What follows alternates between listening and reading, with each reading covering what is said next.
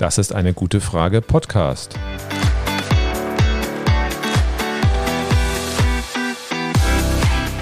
Der Podcast zur Klimakrise. Und zur Energierevolution. Von Cornelia. Und Volker Quaschning. Ja, herzlich willkommen zu einer neuen Folge bei uns hier auf dem Das ist eine gute Frage Podcast. Immer wenn es um die Windenergie geht, gibt es kritische Stimmen, die verschiedene Argumente gegen die Windenergie vorbringen. Und wir wollen uns heute einmal einen dieser Argumente widmen. Ja, was ist denn heute unsere Frage? Herzlich willkommen auch von mir. Windkraft ist die tragende Säule beim Kampf gegen die Klimakrise. Im Jahr 2020 hat die Windkraft in Deutschland deutlich mehr Strom erzeugt als Kohlekraftwerke. Aber die Widerstände gegen die Windkraft nehmen zu. Immer besser organisierte WindkraftgegnerInnen und einige PolitikerInnen warnen dabei vor unterschätzten Gesundheitsrisiken durch Infraschall. Darum wollen wir uns heute das Thema einmal näher anschauen. Senden Windkraftanlagen wirklich gefährlichen Infraschall aus? Oder ist es ein Scheinargument, mit dem völlig unbegründet Ängste geschürt werden sollen, um beim Windenergieausbau und der Energiewende Sand ins Getriebe zu streuen? Und ihr werdet es kaum glauben, was beim Thema Infraschall so alles passiert. Eine Bundesanstalt veröffentlicht tausendfach überhöhte Messwerte zu Infraschall von Windkraftanlagen und gibt damit Windkraftgegnern eine Steilvorlage. Und das ZDF macht mit den falsch gemessenen Werten und anderen Fake News Stimmung gegen die Windkraft. Genau darum werden wir heute in dieser Podcast-Folge einige der Scheinargumente näher analysieren. Googelt man zu Infraschall im Internet, landet man früher oder später auf den Seiten von organisierten WindkraftgegnerInnen, KlimaleugnerInnen oder PolitikerInnen von der AfD. So bezeichnete der AfD-Bundestagsabgeordnete Martin Hilse Infraschall als tückischen Krankheitsbringer der Energiewende. Der Verein Eike behauptet, dass Infraschall von Windstromanlagen erst ab 15 Kilometer Entfernung nicht mehr schädlich für die Bewohner sei. Eike ist das selbsternannte Europäische Institut für Klima und Energie. Der Begriff Institut Institut ist in Deutschland aber nicht geschützt und soll hier einen seriösen und wissenschaftlichen Anstrich verleihen. Eike ist aber schlicht der Lobbyverein der Klimawandelleugner und Eike hält den menschengemachten Klimawandel als nur naturwissenschaftlich unbegründet und daher als Schwindel gegenüber der Bevölkerung. Und der Verein Vernunftkraft, der den Ausbau der Windkraft prinzipiell unsinnig findet und sämtliche Förderungen für Photovoltaik und Windkraftanlagen abschaffen möchte, schrieb auf seiner Webseite, dass Windkraftanlagen mehr Energie in Schall umwandeln als in Strom. Physikalisch ist das völliger Nonsens. Nonsens. Gut, über solche Quellen brauchen wir nicht ernsthaft reden. Aber es gibt ja auch echte WissenschaftlerInnen und JournalistInnen, die auf vermeintliche Gefahren durch Infraschall von Windkraftanlagen hinweisen. Die Umweltdokumentationsreihe Planet E von ZDF widmete dem Thema eine ganze Sendung. Am Ende kam der Beitrag untermalt mit düsterer, mystischer Musik zum Schluss, dass wir trotz Schlaflosigkeit, Herzproblemen und Wahrnehmungsstörungen durch Infraschall immer noch am Massenexperiment Windkraft festhalten. Selbst wenn es wissenschaftlich noch offen sein sollte, was wir später noch klären werden, ob Infraschall von Windkraftanlagen Gesundheitsprobleme verursachen könnte, dürfte ein öffentlicher Sender eigentlich nicht in dieser Art berichten. Hier wird mit reißerischen Aussagen Quote gemacht. Die eindeutige Warnung vor Infraschall, gesprochen mit hypnotischer Stimme und untermalt mit mystischer Musik, prägt sich direkt ins Unterbewusstsein ein. Was solche Prägungen auf Dauer bewirken können, haben wir in unserer Podcast-Folge Nummer 15 näher erläutert. Selbst wenn ich vorher noch keine Sorge und gesundheitliche Probleme hatte, werde ich nach so einem Beitrag in der Nähe von Windkraftanlagen negative Auswirkungen spüren, egal ob Infraschall von Windkraftanlagen überhaupt etwas bewirken kann oder nicht. Vielleicht ist das sogar Absicht. Aber wir wollen hier nichts unterstellen. Doch dieser ZDF-Beitrag wurde von WindkraftgegnerInnen geradezu gefeiert. Wir werden uns später nochmal sehr detailliert mit den Aussagen und Quellen in dem Beitrag auseinandersetzen. Bevor wir uns die Fakten näher ansehen, wollen wir erst einmal ein paar Grundlagen zum Thema Schall und Infraschall besprechen. In unserer Jugendzeit waren die ersten drei Folgen von Star Wars die Renner im Kino. Richtig einprägsam waren die Geräusche von den imperialen Kampffliegern. Und dabei hatte hier George Lucas einen gravierenden Regiefehler gemacht. Hören wir doch mal rein und schauen, ob euch der Fehler auffällt.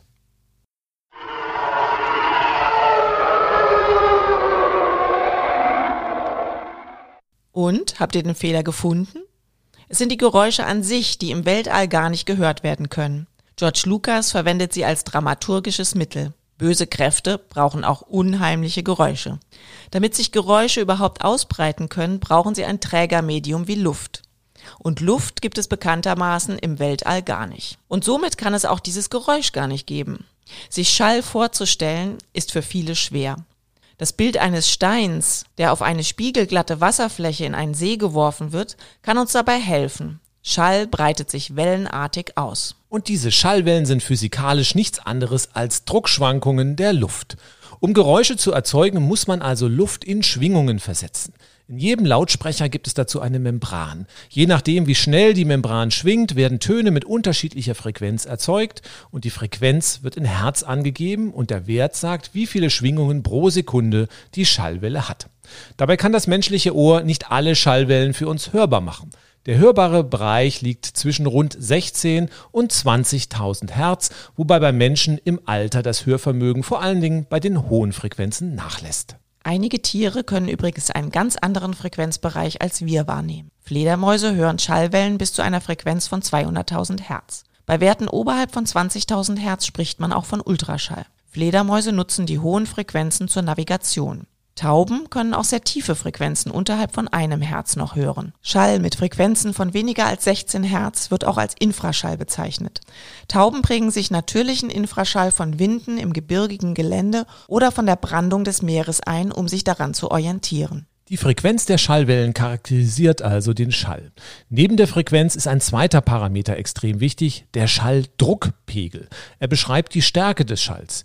Ihr alle wisst, wie man die Stärke des Schalldrucks messen kann. Mit einem Mikrofon. Beim Mikrofon regt der Schall eine kleine Membran zum Schwingen an und die Schwingungen werden dann in ein elektrisches Signal umgewandelt. Auch unser Ohr funktioniert nach dem Prinzip. Unsere Membran heißt Trommelfell. Um den Schalldruckpegel, also die Stärke des Schalls anzugeben, vergleicht man den gemessenen Schalldruck mit einem festgelegten, sehr niedrigen Referenzdruck. Der Referenzdruck liegt nahe der Hörschwelle des Menschen und das Verhältnis des gemessenen Schalldrucks zum Referenzdruck wird logarithmiert und in der Einheit Dezibel, also kurz dB, angegeben. Das klingt erstmal super kompliziert. Darum nochmal etwas einfacher für alle, die jetzt schon ausgestiegen sind. Eigentlich sind hier nur zwei Dinge wichtig. Der Schalldruckpegel, also die Stärke des Schalldrucks, wird in dB gemessen und die Messskala ist nicht linear. Verzehnfacht sich der Schalldruck, steigt der Messwert um 20 dB, also 20 Dezibel. Das heißt also, es ist ein enormer Unterschied, ob der Schalldruckpegel 60 dB, 80 dB oder 100 dB beträgt. 80 dB bedeutet zehnfacher Schalldruck. 100 dB sogar 10 mal 10, also hundertfacher Schalldruck. Wenn Wissenschaftler über Wirkung von Schall reden, geben sie gerne auch die Schallleistung an. Diese steigt im Quadrat mit dem Schalldruck. Zwischen 60 dB und 100 dB ist somit ein Schallleistungsunterschied vom Faktor 10.000 und das ist extrem viel. Auch das klingt schon wieder super kompliziert. Aber nichtlineare Zusammenhänge sind in der Physik vollkommen üblich. So ist ein Riesenunterschied, ob ich mit 20, 40 oder 60 Kilometer pro Stunde gegen einen Baum fahre. Doch zurück zum Schall. Da können wir ganz klar sagen, Schall ist nicht gleich Schall, denn auch hier gilt, die Dosis macht das Gift. Kommen wir noch einmal zurück zum Thema Infraschall. Eigentlich wird gesagt, dass Schall unter einer Frequenz von 16 Hertz von Menschen nicht gehört werden kann. Andere geben die Grenze sogar bei 20 Hertz an. Ganz richtig ist das aber nicht, wie praktische Versuche zeigen.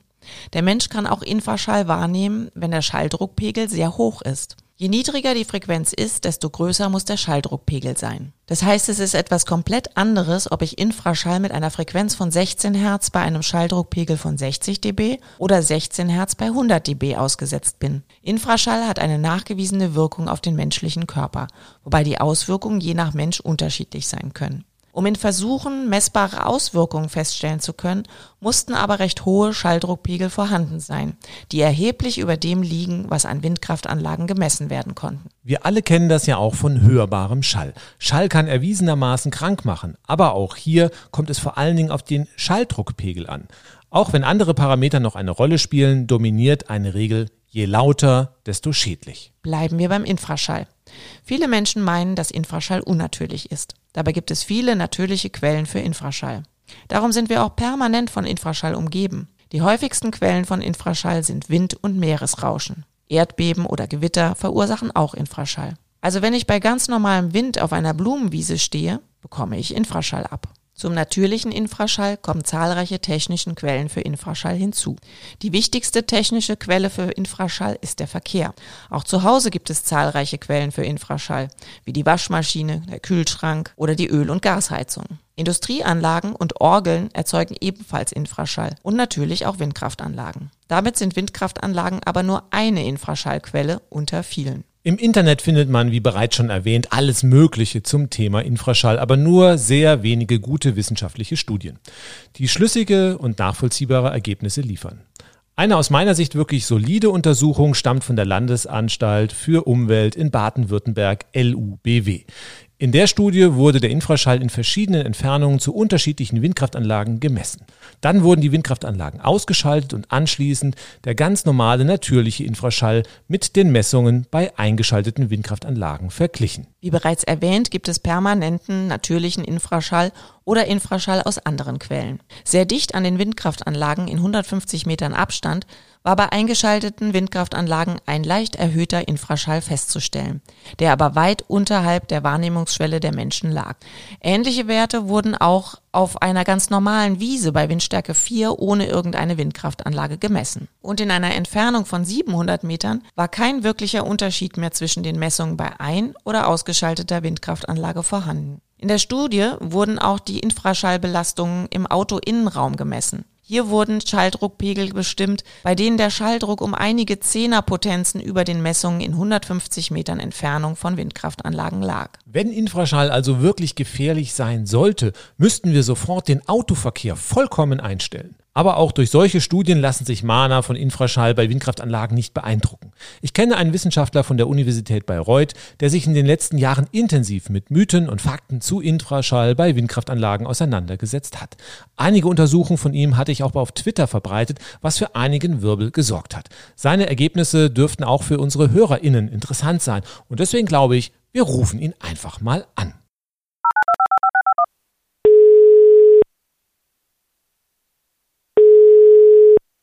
Ja, Stefan Holzoll. Ja, hallo Stefan, hier ist der Volker. Schön, dass du Zeit für uns hast. Wir hatten ja ausgemacht, mal ein kleines Gespräch zu Infraschall zu machen und danke, dass wir das heute tun können. Ja, super, schön von euch zu hören. Ja, hallo auch von mir. Ja, hallo Conny.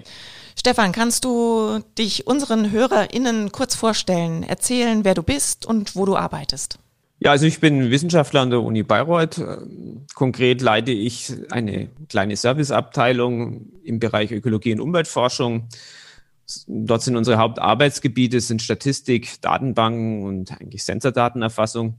Ja, und natürlich, ich bin ja nicht bloß Wissenschaftler, sondern natürlich, ich habe auch, ein Leben außerhalb der Wissenschaft und ich glaube vielleicht gerade für dieses Thema Infraschall und Windenergie, um das es hier geht, ist es vielleicht auch interessant, dass ich äh, ja auf dem Dorf wohne. Also ich bin also ein wirklicher Dorfmensch, bin auch auf dem Dorf aufgewachsen und äh, als es dann klar war, dass wir in Bayreuth bleiben, bin ich auch wieder auf dem Dorf gezogen mit 1000 Einwohnern und dort habe ich ein Haus, da habe ich Hühner, da ich bin Jugendfußballtrainer, ich äh, spiele bei den alten Herren und bin auch seit sieben Jahren im Gemeinderat.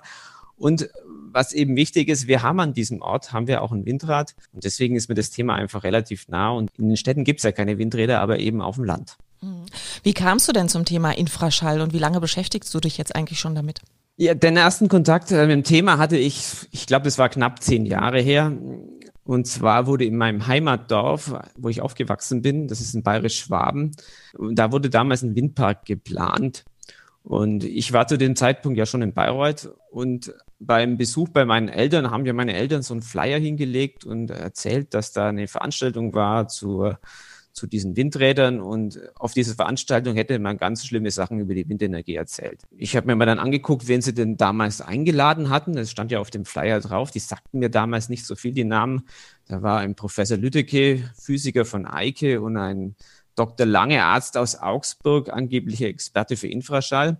Und die haben mir nichts gesagt. Die habe ich mal im, auf der Heimfahrt habe ich dann mal im Zug noch gegoogelt, wer denn das ist. Und ja gut, dann war es ziemlich schnell klar. Ich meine, äh, Professor Lüdicke von Eike, den werden wahrscheinlich viele Hörer kennen, schätze ich.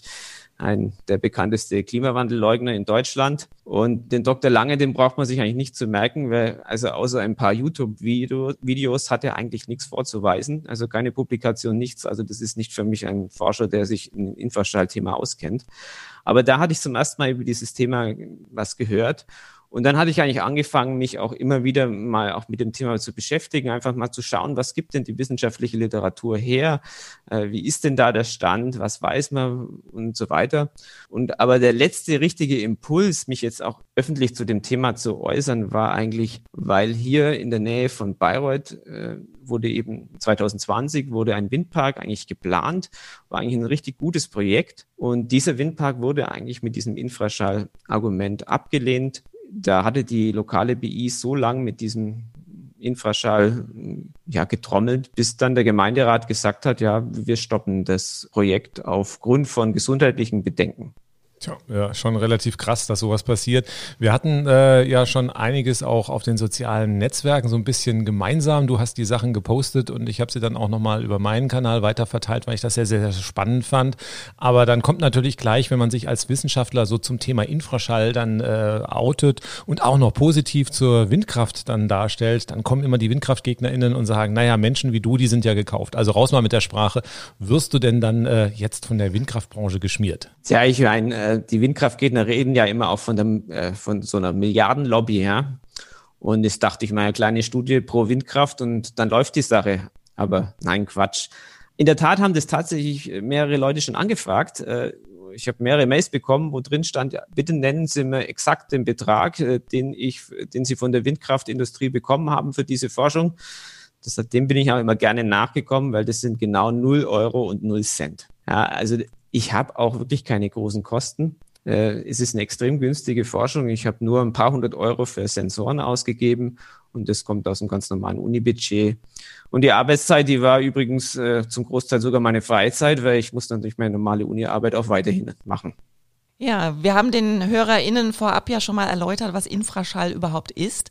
Und du kannst ihn ja auch nachweisen und messen. Kannst du kurz erklären, wie das funktioniert?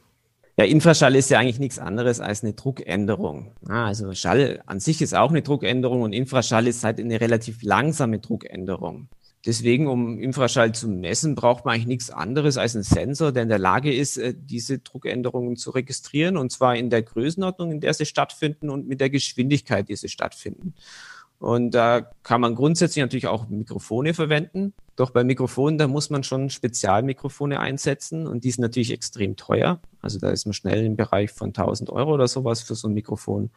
Und die Alternative ist eben ein Drucksensor. Und äh, den Weg bin ich gegangen und weil ja Infraschall doch vergleichsweise langsam ist, wenn man jetzt in Elektronik redet, ja, Elektronik ist ja, ist ja viel schneller, als wir Menschen in irgendwas aufzeichnen, dann braucht man auch keine richtig teure Elektronik. Es kann ein richtig einfacher Mikrocontroller für ein Euro kann diesen Sensor in der entsprechenden Geschwindigkeit auslesen und die Daten weiterleiten. Es gab ja schon relativ gute Messungen mal von der Landesanstalt für Umwelt Baden-Württemberg, kurz LUBW, wo wir auch schon drauf eingegangen sind. Die hatten ja schon den Infraschall an einigen Stellen gemessen, mal irgendwie bei Windkraftanlagen, aber auch mal beim Straßenverkehr im Auto und so weiter. Du hast das ja auch gemacht. Das heißt Auto, Trampolin, Zimmertür, natürlich auch Windkraftanlagen. Und äh, Windkraftgegner werfen ja der Landesanstalt für Umwelt Baden-Württemberg immer vor, dass da Messfehler drin sind. Kannst du mal erläutern, äh, wie der Infraschall von Windkraftanlagen im Vergleich zu anderen Quellen einzuordnen ist und hast du irgendwas anderes rausbekommen als jetzt die LUBW oder gleichen sich da eure Messwerte? Ich habe ziemlich genau das gleiche rausgekriegt wie die LOBW und das ist auch wichtig, wenn man überhaupt als Wissenschaftler irgendwas misst. Ja, sollte man als erstes mal schauen, was haben denn die anderen rausgekriegt. Ja, also das ist eigentlich das Handwerkszeug von jedem Wissenschaftler. Man sollte natürlich die eigenen Messungen vergleichen. Da stimmen die Messungen sehr gut überein. Und ich habe ja alles Mögliche gemessen, ja. Also wie gesagt, wir haben am Ort ein Windrad, natürlich habe ich an dem gemessen. Und ich habe natürlich auch, auch meinem Auto gemessen. Und wenn man das vergleicht, zum Beispiel sind die Pegel, die man in einem fahrenden Pkw hat, also die sind um Größenordnungen höher als an einem Windrad. Also da sprechen wir gleich um zwei, drei Größenordnungen. Wir hatten das Thema ja schon mal gemeinsam auf Twitter verbreitet. Du hattest sehr gute Kommentare auf Twitter gepostet, zu denen ich dann auch was geschrieben und das dann weiter verbreitet habe. Das hat dann auch der Bayerische Rundfunk aufgegriffen und dann auch gleich mal eine Umfrage bei in Anführungszeichen WissenschaftlerInnen gemacht und da kam der Kollege Krahe zum Einsatz und durfte sich äußern und er hat gemeint, naja, wir brauchen eigentlich doch noch viel mehr Untersuchungen zu Infraschall und der Infraschall von Windkraftanlagen und Autos ist nicht wirklich vergleichbar. Ähm, ja, wie sieht's aus aus deiner Sicht aus? Äh, sind die Messungen des LUBW nicht belastbar oder liegt Herr Krahe falsch? Ja, also die Aussage vom Herrn Krahe hat mich ein bisschen irritiert, muss ich sagen. Natürlich ist natürlich Infraschall von äh, Windenergieanlagen und Infraschall von einem fahrenden Pkw erstmal nicht genau das Gleiche. Aber oft wird über physikalische Schädigungen durch Infraschall geredet. Und wenn man über physikalische Schädigungen von zum Beispiel Organen durch Infraschall redet, ja, dann ist die entscheidende Größe einfach der Schalldruck. Und wenn dann schon bei einer tausendfachen Belastung im Auto nichts passiert, gar nichts. Wir haben überhaupt keine statistischen Hinweise, dass das irgendein Problem machen würde. Ich glaube, dann ist es wissenschaftlich schon gerechtfertigt zu sagen, dass dann ein äh, tausendfach schwächerer Infraschall von einer Windenergieanlage auch völlig harmlos ist. Was mich auch ein bisschen irritiert hat am Agrai war ja, dass äh, er hat ja diese UBA-Studie herausgegeben und in dieser UBA-Studie wurden solche Stimuli angewendet und da hat er zum Beispiel einen 30.000-fach stärkeren Stimulus als ähnlich zu Infraschall von Windenergieanlagen bezeichnet. Was meinst du denn mit den Stimuli? Ja, das war bei dieser Studie, sind sie folgendermaßen vorgegangen. Die hatten ähm, sich einen Bundeswehrbunker genommen, der eben möglichst tief war und damit möglichst wenig Schall in dem Bunker ist und haben da wirklich einen Schallraum gemacht. Und da haben sie eben äh, mit entsprechenden Lautsprechern, konnten sie alle verschiedenen Frequenzen künstlich generieren und das waren eben diese Stimuli. Und dann haben sie eben die Versuchspersonen dann äh, medizinisch überwacht und geschaut, wie die auf diese Stimuli reagieren. Und da hatten sie eben einen Stimulus dabei, der war zwar ähnlich von der Frequenzverteilung wie der Infraschall von Windenergieanlagen, aber eben 30.000-fach stärker. Das ist eben schon ein gewaltiger Unterschied. Äh, wenn ich ein 30.000-fach stärkeres äh, Signal habe, ist das was ganz anderes als jetzt zum Beispiel diese Infraschall von Windenergieanlagen. Das schöne Ergebnis war ja von dieser UBA-Studie auch, dass eigentlich außer leicht bis mäßig lästig haben die Versuchspersonen eigentlich überhaupt keine Reaktion gezeigt. Herr Volker hat ja auch zu diesem Punkt ja auch was dann getwittert und dann gab es ja auch das Interview bei Radio Berlin-Brandenburg. Natürlich, dass weitere Forschung ge gefordert wird von Forschern, ist ja, naja, sagen wir mal, nicht so ungewöhnlich. Die manchen machen das mehr, manche machen das ein, ein bisschen weniger. Also daraus, finde ich, kann man erstmal gar nichts ableiten. Aber was mich auch irritiert hat an Hakai ist natürlich, dass er auf einem Symposium von Vernunftkraft vorgetragen hat. Und Vernunftkraft ist ja tatsächlich ein Verein, da hätte es eigentlich gereicht, wenn er sich die ersten paar Sätze von dem mal durchliest, was Vernunftkraft über Infraschall auf den Webseiten so publiziert, dann hätte er sofort erkennen müssen, dass dieser Verein definitiv nichts mit Wissenschaft am Hut hat. Das Problem ist ja immer, wenn man als seriöser Wissenschaftler äh, zu solchen Veranstaltungen geht, dass man dann diesen, diesen Organisationen ja einen wissenschaftlichen Anstrich gibt, den sie überhaupt nicht verdienen. Ich sage immer, also der Herr Ramsdorf würde nie auf die Idee kommen, äh, und wahrscheinlich der Volker auch nicht, auf einer auf der Klimatagung von Eike zu sprechen. Ja? Und genauso wenig dürfte, dürfte eigentlich ein Herr Krahe, wenn er wirklich ernsthaft Wissenschaft macht, auf einer Infraschalltagung von Vernunftkraft auftreten. Im Jahr 2018 hat ja das ZDF in der Reihe Planet E eine ganze Sendung zum Thema Infraschall von Windkraftanlagen gewidmet und darin Windkraftanlagen zu einem Riesenproblem für die Volksgesundheit erklärt. Einige der Argumente würden wir gerne mit dir nochmal durchsprechen. Eine zentrale Aussage war ja zum Beispiel, Experten schätzen, dass zwischen 10 und 30 Prozent der Bevölkerung Symptome durch Infraschall spüren können. Was hältst du als Wissenschaftler von diesem Satz? Ja, wenn ich äh, in einer seriösen Sendung so einen Satz zitiere, dann sollte man eigentlich schon eine belastbare wissenschaftliche Quelle für diesen Satz haben. Und ich habe gesucht, wo dieser Satz eigentlich herkommt. Und meine Recherchen haben mich dann zur deutschen Schutzgemeinschaft Schall für Mensch und Tier geführt. Das hört sich jetzt vielleicht so sogar halbwegs seriös an, aber in Wirklichkeit ist es eigentlich so ein ähnlicher Verein wie Vernunftkraft. Und der Vorsitzende war lange Zeit der Arzt Dr. Kauler, und der hat auch eine sogenannte, ja, das nennt sich DSGS, also Deutsche Schutzgemeinschaft Schal ist die Abkürzung, also DSGS-Studie geschrieben, wobei Studie definitiv zu hoch gegriffen ist für dieses Papier. Ich bin ja, ich unterrichte ja Statistik der, an der Uni und wenn ich mir das Papier da durchgelesen habe, da haben sich bei mir echt alle Haare gesträubt, weil das war wirklich, da ist alles drin, was man in der Statistik nicht tun sollte. Da ist äh, der Paradebeispiel für Selection Bias, also das heißt, der Herr, der Herr Kauler hat, ist folgendermaßen vorgegangen, er hat Leute gesucht, die sich von Windkraftanlagen belästigt fühlten, hat sich, hat die gefragt, ob sie sich ob sie sich schlecht fühlen, wenn Wind weht und die Windkraftanlagen laufen. Da haben die gesagt, ja. Und dann hat er sie irgendwann nochmal angerufen, wenn kein Wind war. Und dann haben sie gesagt, jetzt fühlen sie sich besser. Und aus diesen Zahlen hat er im Prinzip diese 10 bis 30 Prozent äh, hochgerechnet. Ja, also das ist absoluter Schrott. Also muss man in, in dieser Deutlichkeit sagen. Und es ist sehr bedauerlich, dass das ZDF und leider auch noch weitere öffentlich-rechtliche, also die schreiben anscheinend auch öfter mal voneinander ab, genau diesen Satz dann publiziert haben. Also man findet den an mehreren öffentlich-rechtlichen Beiträgen, wird, kommt dieser Satz vor. Es gibt wirklich richtig viele Mythen und Fakten offensichtlich zur Windenergie und vor allen Dingen zum Infraschall dann davon. Und da hat man wirklich das Problem, auf seriöse Informationen zurückzugreifen, ist schwierig. Das heißt, die öffentlich-rechtlichen, die fallen dann auch auf relativ viel rein. Und ja, es gibt ja auch viele Mythen. Für mich war Infraschall so in meiner frühesten Kindheit schon mal ein Thema. Und damals habe ich so einen Roman von den drei Fragezeichen gelesen. Da hat mich so beeindruckt. Da gab es so ein Geisterhaus und da war eine Orgel drin, die hat Infraschallwellen erzeugt. Und da haben die Menschen immer richtig Angst gekriegt und sind dann aus diesem Haus geflohen. Und das haben sie dann später rausgekriegt, dass eigentlich die Orgel dran schuld war und der Infraschall der Orgel. Also relativ spannend. Das heißt, das Thema ist schon seit Jahrzehnten eigentlich bekannt. Und das wurde ja auch in dem Planet E-Beitrag aufgegriffen. Also da waren es jetzt nicht irgendwie eine Orgel im Geisterhaus, sondern das ist die Keller von äh, Coventry. Und da hat auch der Infraschall zu Ängsten und Unbehagen bei Besuchern geführt und dass da Spukereignisse drin sind. Und das suggeriert natürlich auch, dass Windkraftanlagen, wenn Infraschall kommt, dass das auch wieder schwierig ist, dass man Angst kriegt, dass man also auch im Prinzip dann wirklich diese Probleme hat und davonrennt. Sind solche Geistererscheinungen denn auf Windkraftanlagen übertragbar? Was sagst du dazu? Ja, weil zumindest ein guter Aufhänger, das muss man ihnen lassen. Ne? Nein, das ist überhaupt nicht übertragbar. Also ich habe mir das auch mal genauer angeguckt, habe mal eine Studie zu diesem Keller von Coventry gesucht und in dieser Studie stand dann drin, dass das Infraschall mit 19 Hertz war. 19 Hertz ist relativ nah am Hörbereich. Die Grenze ist sowieso nicht ganz klar. Ja, also die ist recht fließend. Bei 19 Hertz liegt die Wahrnehmungsschwelle jetzt bei 70 Dezibel. Das ist nicht so hoch, bei, bei weitem nicht so hoch wie bei Windkraftanlagen.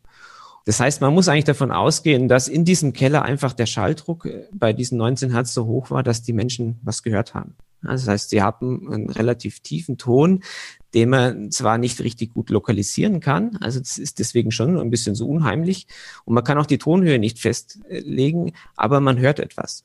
Und Windenergieanlagen, die emittieren eigentlich typischerweise im Bereich von ein bis fünf Hertz. Ja, und das ist also deutlich tiefer. Und äh, wenn man zum Beispiel die Wahrnehmungsschwelle für 2,5 Hertz anschaut, dann ist die bei 120 Dezibel. Die tatsächlichen Schalldrücke an Windenergieanlagen sind vielleicht 60 Dezibel. Das heißt, wir sind extrem weit weg von dieser Wahrnehmungsschwelle und deswegen ist es null vergleichbar.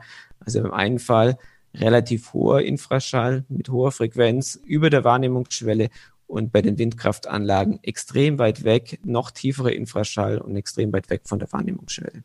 Im Planet E-Beitrag kommen ja auch eine Reihe von Medizinern zu Wort, wie zum Beispiel Professor Alex Salt oder Professor Simone Kühn oder Professor Wahl, die vor Risiken von Infraschall warnen und auch Einflüsse auf das Ohr, Herzwellen oder Regionen im Gehirn zeigen. Was ist von solchen Warnungen zu halten und welche Rolle spielt dabei die Stärke des Infraschalls?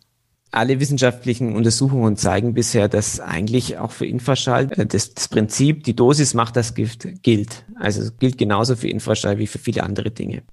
Und auch diese, diese Mediziner, die im Planet E-Film gezeigt werden, äh, die konnten alle nur dann Effekte nachweisen, wenn sie relativ starken Infraschall angewendet haben. Also der musste zumindest entweder deutlich oberhalb oder zumindest an der Nähe dieser Wahrnehmungsschwelle sein. Also für physikalische Effekte muss man richtig kräftigen Infraschall haben.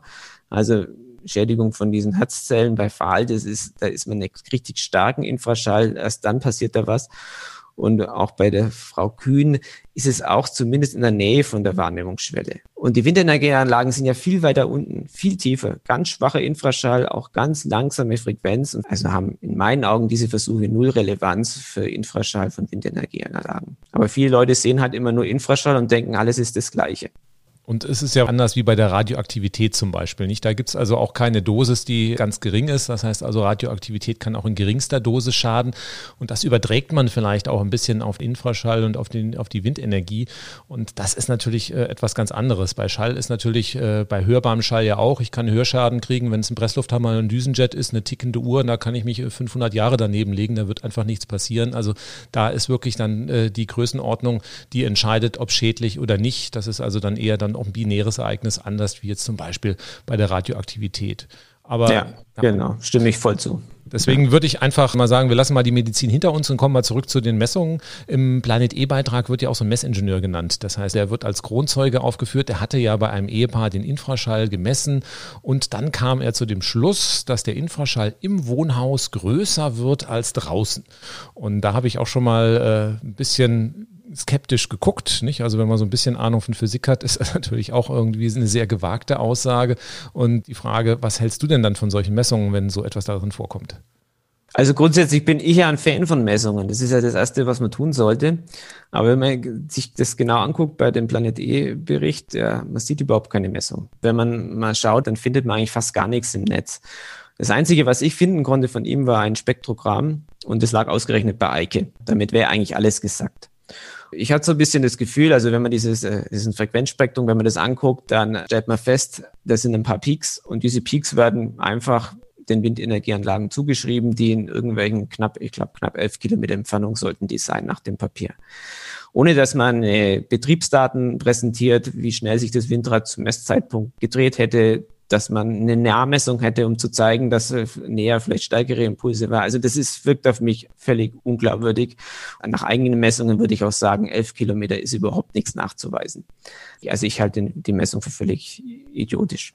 Was mich bei der Firma auch noch ein bisschen skeptisch stimmt, ist die Tatsache, wenn man auf die Internetseite von der Firma schaut, dann bietet die alles Mögliche an und insbesondere für Privatpersonen. Also man kann sich zum Beispiel Elektrosmog messen lassen und auf der Webseite ist alles gern mit so einer gewissen Angstmache noch gekoppelt. Also da wird von relativ ja, wissenschaftlich fragwürdigen ähm, Zusammenhängen gesprochen. Und ich habe so ein bisschen das Gefühl, dass äh, diese Firma davon lebt, dass sie mit der Angst der Menschen Geld verdient. Und ich hatte auch tatsächlich hier im Raum Bayreuth mitbekommen, ich habe mich mal mit einer Windkraftgegnerin etwas länger unterhalten am Telefon, und die hat mir eben erzählt, dass sie sich ein Infraschallgutachten hat machen lassen. Zuerst von einem anderen Gutachter, aber der hätte überhaupt nichts festgestellt in ihrer Wohnung. Und dann hat sie sich von diesem Herrn ein Gutachten machen lassen. Und der hätte eindeutig den Infraschall von einem sieben Kilometer entfernten Windpark noch bei ihrem Haus nachgewiesen. Und das hat mich auch schon sehr gewundert. Und ich habe dann gefragt, ob sie mir das äh, vielleicht das Gutachten mal zeigen könnte weil ich das fast schon eine Sensation finde, dass das so weit äh, nachweisbar wäre. Und darauf hat sie nur gemeint, nein, das Gutachten gibt sie nicht raus. Dafür hat sie 1500 Euro bezahlt und das ist ihr Gutachten. Aber jetzt weiß sie, dass, wie gefährlich die Windenergieanlagen sind. Mich macht sowas immer ein bisschen traurig, weil ich denke, dass es richtig schade ist, dass sich die Menschen so leicht beeinflussen lassen von solch einer Angstmache und dann auch noch Geld ausgeben für Gutachten, die sehr zweifelhaft sind. Und auch beim ZDF wäre es vielleicht schon auch gut gewesen, mal genau zu schauen, wem man da auftreten lässt und wem, von wem man da auch wirklich Werbung macht. Ja, auf jeden Fall. Kommen wir zum wichtigsten Argument im Planet E-Beitrag, der von der BGR kommt. Die BGR ist die Bundesanstalt für Geowissenschaften und Rohstoffe, die im Geschäftsbereich des Bundesministeriums für Wirtschaft und Energie angesiedelt ist. Diese hat angeblich auch in großer Entfernung von Windkraftanlagen sehr hohe Infraschallbelastungen festgestellt. Diese lagen um 30 Dezibel und damit um Größenordnung über denen der Landesanstalt für Umwelt Baden-Württemberg. Nach Aussagen des BGR wären damit Windkraftanlagen auch in 20 Kilometern noch nachweisbar, während die LOBW bereits nach 700 Metern so gut wie nichts mehr nachweisen konnte. Was stimmt denn jetzt nun? Also zunächst muss man mal sagen, dass diese 20 Kilometer von der BGR völlig ohne messtechnischen Beleg sind. Das heißt, äh, gemessen hat nämlich die BGR nur an einem Windrad und zwar nur sechs Wochen lang und das in 2004, also ziemlich lang her. Und zwar nur bis zum maximalen Abstand äh, bis zu zwei Kilometern. Und schon in diesen zwei Kilometern haben sie auch relativ schwache Signale nur noch gehabt. Also es war schon relativ schwierig, das zu detektieren. Aber wie du schon sagst, also es gibt erhebliche Zweifel an diesen publizierten Daten von der BGR. Also der erste Unstimmigkeit betrifft schon mal die Leistung des Windrads. Äh, Im ZFF-Film wird ja auch da extra darauf hingewiesen, dass das eine besonders kleine Anlage gewesen sei mit 200 Kilowatt. Ich habe mir dann einfach mal angeguckt, was ist denn das für eine Anlage gewesen? Das war die Vestas V47 und wenn man ins Datenblatt guckt von dieser Vestas V47, stellt man fest, äh, diese Anlage hat zwei Generatoren, nämlich einen 200 Kilowatt Generator und einen 660 Kilowatt Generator. Und bei der höheren Umdrehungszahl, die auch immer diskutiert wird und die auch die höheren Schalldrücke liefert, da arbeitet der große Generator. Das heißt, es war an sich schon mal eine wesentlich stärkere Anlage als eigentlich von der BGR angegeben. Ja, es ist eine 660 kW Anlage, zwar immer noch nicht richtig groß, aber das ist immerhin schon mehr als dreimal so viel wie 200 kW Anlage. Und die nächste Unstimmigkeit betrifft die Höhe der Pegel wenn man sich andere Messungen anguckt von anderen wissenschaftlichen Einrichtungen, es gibt ja inzwischen schon einige und ich habe viele zusammengetragen, da muss man feststellen, alle anderen kommen eigentlich immer nur so auf Schallpegel in der Größenordnung von 60 Dezibel. Und nur die BGR gibt 90 Dezibel oder noch mehr an. Das ist ein Unterschied von über 1000, ein Schallleistungsunterschied von über 1000. Das ist eigentlich physikalisch absolut unmöglich. Ja, schon spannend, schon ein dicker Hund vor allen Dingen. Also ich hatte dann, als ich die Zahlen gesehen habe, ein 200 kW Windrad, habe ich auch schon überlegt, das ist ja die absolute Steinzeit der Windtechnik. So kleine Generatoren ausschließlich gab es nicht. Und die, die du jetzt genannt hast, die Windkraftanlage hat den Generator ja nur für absoluten Schwachwind dann verwendet. Das heißt, bei stärkerem Wind, wo man eigentlich dann auch wirklich dann größeren Wind, äh, Infraschall dann zu erwarten hätte, auch da äh, war dann der 660 kW Generator und dass man alleine aufgrund eines falschen Generators schon Hochrechnungen macht, die ja da schon nicht stimmen können, das ist ja schon ein ziemlich dick dicker Hund. Und du hast ja schon mal relativ kritisch nachgefragt. Du hast ja auch den Finger da in die Wunde gelegt, auch mittlerweile im Netz da einiges dazu publiziert. Die BGR ist da ja ein bisschen beratungsresistent oder möchte sich zumindest mal da nicht so wirklich zu äußern. Aber wie ist denn die Reaktion dazu und äh, stehst du mit deiner Kritik ganz alleine da? Ja, also das erste, was ich bei der BGR gemacht habe, war ja, ich habe sie eigentlich kontaktiert, weil ich der Meinung war, dass insbesondere die Aussagen in dem ZDF-Film nicht haltbar sind, also wissenschaftlich nicht haltbar. Da ging es um Wegmitteln von Infraschallspitzen und diese Behauptung und insbesondere mit den Kurven, die der Mitarbeiter dort zeigt in dem Film, ist einfach völlig falsch. Das geht nicht so. Und dann ging es so ein paar E-Mails hin und her, aber das war recht unbefriedigende E-Mail-Konversation. Und irgendwann bekam ich überhaupt keine Antwort. Also ich habe klare Fragen gestellt, aber es gab dann gar keine Antworten mehr. Und das hat mich aber so geärgert und vor allem, weil ich auch der Meinung war, das ist sicherlich ein Thema. Man sieht ja auch, wie die Windkraftgegner das Thema auch immer aufgreifen. Ein Thema, das mehr Leute interessieren sollte. Und darum habe ich einfach eine Diskussionsseite aufgesetzt und dann habe ich dem BGR-Mitarbeiter geschrieben, ja, diese Seite, die habe ich jetzt aufgesetzt und wenn Sie jetzt nicht bereit sind, mit mir darüber zu diskutieren, dann stelle ich die einfach online und diskutiere das mit weiteren Wissenschaftlern. Und dann hat es gar nicht lange gedauert, dann hat bei mir das Telefon geklingelt, dann war mein Chef dran und hat gesagt, ja, ihn hätte jemand von der BGR angerufen und hätte gesagt, ich hätte ihm ein Ultimatum gestellt und jetzt würde sich schon auch die Rechtsabteilung der BGR dafür interessieren.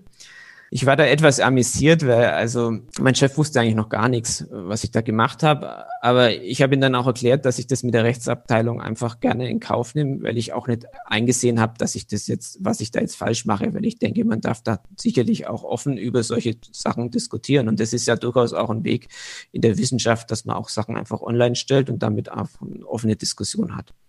Ja, es kam aber auch dann nichts. Also das heißt, äh, es kam nur noch mal ein ganz böser Brief vom Abteilungsleiter der, der entsprechenden Abteilung und dann war es auch. Nachdem Folge dann das Thema ein paar Mal retweetet hatte, ja, da ist natürlich dann schon mehr Aufmerksamkeit auf das Thema gekommen. Und dann haben sich auch immer mehr Wissenschaftler bei mir gemeldet und die kamen alle zum gleichen Schluss, dass da ein Rechenfehler vorliegt. Und über ein Frag den Staat Anfrage sind dann irgendwann auch die Rohdaten freigegeben worden. Und dann inzwischen gibt es auch ein Discussion Paper, das heißt drei Schallexperten, die sich wirklich also tagtäglich mit Schall beschäftigen, das ist Baumgart, Fritsche und Marburg, die haben eben mit diesen Rohdaten der BGR alles nochmal neu berechnet und die kommen jetzt zum Ergebnis, dass die publizierten Schalldruckpegel der BGR einfach um 34 Dezibel zu hoch sind. Also noch mehr als ein Faktor 1000.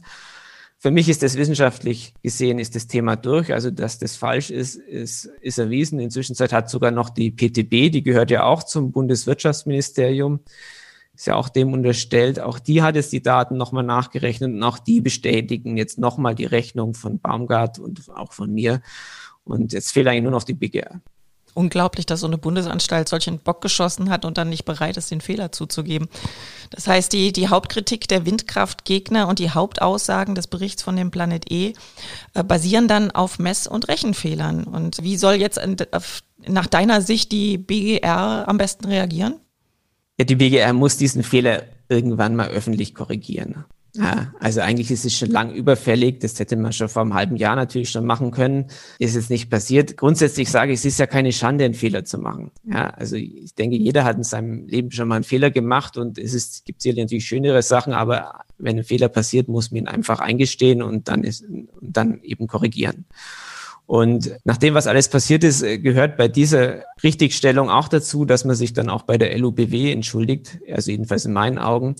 Weil durch die Aussage des BGR-Mitarbeiters in diesem ZDF-Film ist die LOBW sehr stark unter Druck geraten. Sie wurde, es wurde ihr ständig von Windkraftgegnern vorgeworfen, sie würden Infraschallspitzen wegmitteln und sie würden falsch messen und so weiter. Und sie hätten ja viel niedrigere Werte wie die BGR und das ist alles nicht gerechtfertigt. Ja, also die LOBW hat ganz saubere, ganz ordentliche Messungen gemacht und ich finde, wenn man eben im Endeffekt dafür verantwortlich ist, dass dann so eine Organisation so hingestellt wird, dann sollte man sich auch dafür mal öffentlich entschuldigen. Ja, also es kann ja eigentlich nicht sein, dass staatliche Organisationen sich das so gegenseitig in den Rücken fallen. Fehler eingestehen ist schwierig von der Politik sowieso und natürlich offensichtlich auch von entsprechenden Behörden. Aber vielleicht hilft es ja, wenn unsere ZuhörerInnen mal in Sachen Infraschall kritisch bei der BGR nachfragen, warum dann fehlerhafte Werte publiziert werden. Wenn der Druck da ein bisschen größer ist, vielleicht hoffen wir mal, dass wir endlich mal wirklich, wie sagt man, diese Kuh vom Eis bekommen und dann hier diese falschen Daten aus dem Netz auch mal rauskriegen und einfach dann diese Argumentationslinie, die ja auf wirklich Fehlern basiert, dann den Windkraftgegnern auch entziehen können. Ja, Argumentationshilfen finden findet man ja auch sehr gut auf deinen Internetseiten. Du hast ja richtig viel zusammengestellt. Das ist dann beim Bayreuther Zentrum für Ökologie und Umweltforschung, kurz BICER, spricht man das so aus? Oder? Ja, BICER, genau. BICER, genau. Klingt gut. Einen letzten Punkt würde ich gerne nochmal ansprechen. Infraschall kann man bei den Menschen nicht durch die Sinnesorgane wahrnehmen. Das heißt, allein die Tatsache erzeugt ja bei vielen Unbehagen, ich, ich kann es nicht sehen, das ist also irgendwas, was ich nicht wahrnehmen kann und das ist dann immer schon unheimlich. Und dabei ist eigentlich Infraschall ja nichts Besonderes. Hast du ja schon gesagt, das ist eigentlich eigentlich nur eine Luftdruckschwankung und man kann es mit einer relativ einfachen Messtechnik nachbauen und das kann auch ein relativ versierter Elektronikbastler einfach machen. Und ich glaube, wenn viele Menschen das einfach mal nachmessen, dann kann man das Thema Infraschall einfach ein bisschen entzaubern, dass man einfach das Messgerät hat und einmal sagt, guck mal, hier zu Hause, ich habe Infraschall, da ist gar keine Windkraftanlage da, das gibt's, das gehört dazu. Im Auto habe ich das, in der Waschmaschine, die Heizung und natürlich klar auch die Windkraftanlage nebenan. Und meine Tochter hat schon mal den Auftrag dazu, so ein Messgerät zu bauen. Das findet man ja eine Beschreibung bei dir auf der Website Webseite. Und wenn sich ZuhörerInnen von uns dafür interessieren, ja, wo finden Sie denn ganz genau die Informationen dazu? Ja, also auf meiner Webseite habe ich so eine Kategorie Technik, da beschreibe ich das Messgerät. Außerdem habe ich auch noch ein YouTube-Video hochgeladen, auf dem man, den ich das Messgerät einfach mal vorführe und auch zeige, wie es aufgebaut ist. In, und natürlich darf man mich auch, wenn das jetzt nicht reicht, da darf man mich auch gerne mal auch per Mail kontaktieren. Inzwischen haben auch durchaus schon einige Personen das Messgerät nachgebaut. Also ich hatte schon mehrmals Kontakt mit Leuten, die es nachbauen wollten und also offensichtlich funktioniert's. Ja, ich finde es ich find's auch ganz wichtig, dass man diesem Infraschall diese Mystik nimmt. Ja, also es ist, es ist nicht schwer, Infraschall zu messen. Und auch wenn Infraschall eigentlich völlig harmlos ist und eigentlich auch deswegen auch jetzt völlig unwichtig für unsere Gesundheit, kann es auch ex trotzdem extrem spannend sein, Infraschall zu messen. Zum Beispiel, ich kann aus meiner eigenen Messgeschichte so erzählen. Ich hatte, als ich angefangen habe, bei uns im Ort zu messen, sind auf fast allen Frequenzspektren sind solche Peaks aufgetaucht. Immer wieder an der gleichen Stelle und überall drauf. Egal zu welcher Uhrzeit. Irgendwann war natürlich die Quelle, war die Frage, ja, wo ist die Quelle? Die war relativ schnell gefunden, denn äh, wir haben in, im Ort haben wir eine Melzerei und diese Melzerei, die braucht eben für ihren Dar- und Trocknungsprozess braucht die große Ventilatoren, die den, die die Luft durchtransportieren.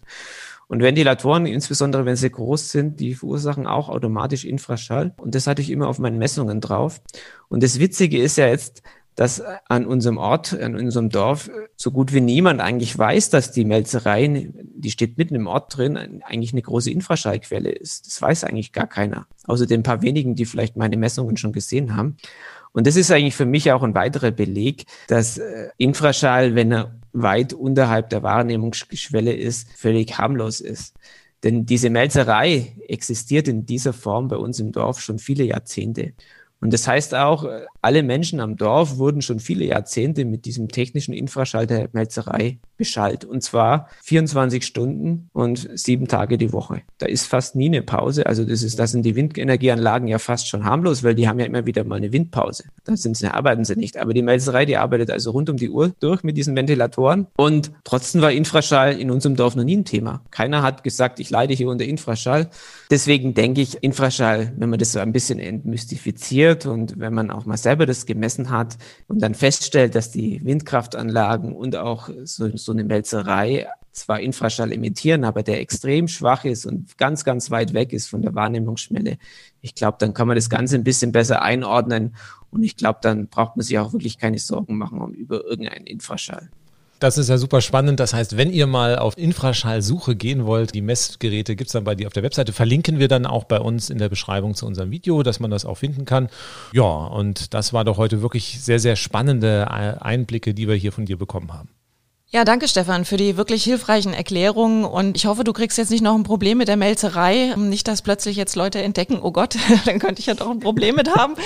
Ähm, ich denke, unsere ZuhörerInnen sollten nun beim Thema Infraschall einiges klarer geworden sein und ich wünsche dir alles Gute. Vielen Dank. Tschüss. Ja, danke auch von meiner Seite nochmal. Wir bleiben in Kontakt. Das Thema wird ja nicht das letzte Mal gewesen sein, dass wir uns da auseinandersetzen, weil Infraschall, da gibt's noch viele Mythen und ich glaube, du wirst auch noch weiterhin dazu tätig sein und einiges publizieren. Danke auch von meiner Seite. Tschüss und wir sehen und hören uns das nächste Mal. Ja, gerne geschehen. Dann sage ich auch Tschüss. Wow, ich glaube, wir sollten ganz kurz noch einmal die wesentlichen Fakten aus dem Gespräch zusammenfassen. Windkraftanlagen verursachen Infraschall, der aber zu anderen natürlichen und technischen Infraschallquellen vernachlässigbar klein ist und in 700 Metern Entfernung praktisch kaum mehr vom sowieso vorhandenen Hintergrundinfraschall zu unterscheiden ist.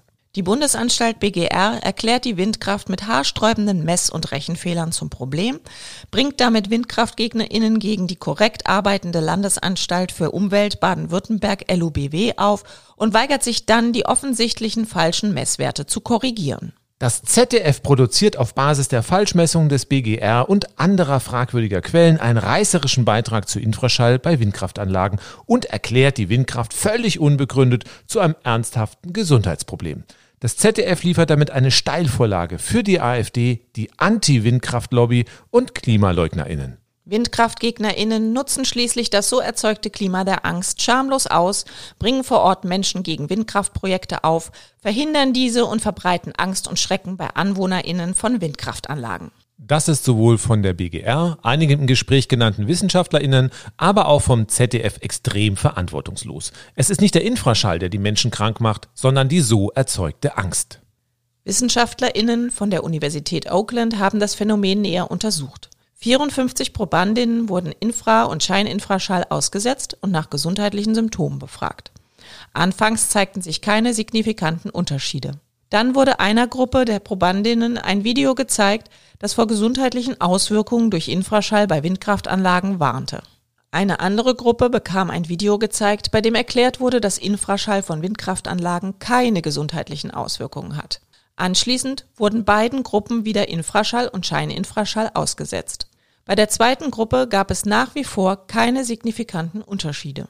In der ersten Gruppe, also der Gruppe, der der Film mit den Warnungen vor gesundheitlichen Folgen gezeigt wurde, berichteten zahlreiche Teilnehmerinnen über Symptome, und zwar in beiden Gruppen, also ob sie mit Infraschall beschallt wurden oder beim Scheininfraschall gar nichts passierte. In der Wissenschaft gibt es für solche Effekte auch einen Fachbegriff, den Nocebo-Effekt. Das ist praktisch das Gegenteil vom besser bekannten Placebo-Effekt. Beim Placebo-Effekt geht es einem besser, nur weil man glaubt, ein wirksames Medikament bekommen zu haben. Beim Nocebo-Effekt tritt das Gegenteil ein. Hier wird man krank, nur weil einem der negative Effekt erklärt wird. Der Nocebo-Effekt ist leider wissenschaftlich nicht so gut untersucht wie der Placebo-Effekt. Wie stark die Auswirkungen sein können, zeigt aber ein aufsehenerregender Bericht. Ein Student nahm bei einem Suizidversuch große Mengen eines Medikamentes zu sich, die seiner Erwartung nach einer tödlichen Dosis entsprach. Das Medikament stammte aber aus einer Medikamentenstudie und wurde dort durch einen Placebo ersetzt. Trotzdem verschlechterte sich der Gesundheitszustand des Studenten dramatisch. Er kam in einen kritischen Zustand in ärztliche Behandlung. Sein Zustand normalisierte sich erst wieder, nachdem er von dem Placebo-Medikament erfahren hatte. Das zeigt, dass man mit den Ängsten der Menschen nicht spielen darf. Es ist absolut verantwortungslos, mit wissenschaftlich vollkommen unbegründeten Argumenten vor gesundheitlichen Folgen durch Infraschall von Windkraftanlagen zu warnen und Angst und Schrecken zu verbreiten. Es sind am Ende nicht die Windkraftanlagen, die die Menschen krank machen, sondern es diejenigen, die auf verantwortungslose Art und Weise mit Angst und Panikmache versuchen, ihre Interessen durchzusetzen. Die Windkraft ist die wichtigste Säule für die Energiewende und den Klimaschutz. Warum das so ist, haben wir in Folge 14 unseres Podcasts ausführlich berichtet. Je mehr Windkraftprojekte mit Scheinargumenten verhindert werden, desto schneller schreitet die Klimakrise voran. Ohne einen starken Ausbau der Windkraft auch an Land kann Deutschland seine Verpflichtungen aus dem Pariser Klimaschutzabkommen aus eigener Kraft nicht mehr erfüllen. Darum ist es enorm wichtig, dass wir den Kräften, denen wirksamer Klimaschutz und der Erhalt der Lebensgrundlagen unserer Kinder am allerwertesten vorbeigeht, entschlossen entgegentreten. Informiert euch weiter über Infraschall, aber bitte nur aus seriösen Quellen. Macht eigene Messungen, teilt die Informationen mit anderen Menschen, verbreitet unseren Podcast und widersprecht, wenn jemand mit fragwürdigen Argumenten Angst und Schrecken vor Infraschall durch Windkraftanlagen verbreiten möchte. Fehler können passieren. Sie dürfen aber nicht unwidersprochen im Raum stehen bleiben. Darum fragt beim ZDF zur Sendung Planet E und beim BGR nach, warum sie weiter an ihren Beiträgen mit höchst fragwürdigen Aussagen zu Infraschall bei Windkraftanlagen festhalten. Die Windkraft ist unnötigerweise unter Beschuss geraten. Die Ausbaumengen sind in den letzten Jahren dramatisch eingebrochen, was für den Klimaschutz eine Hiobsbotschaft ist.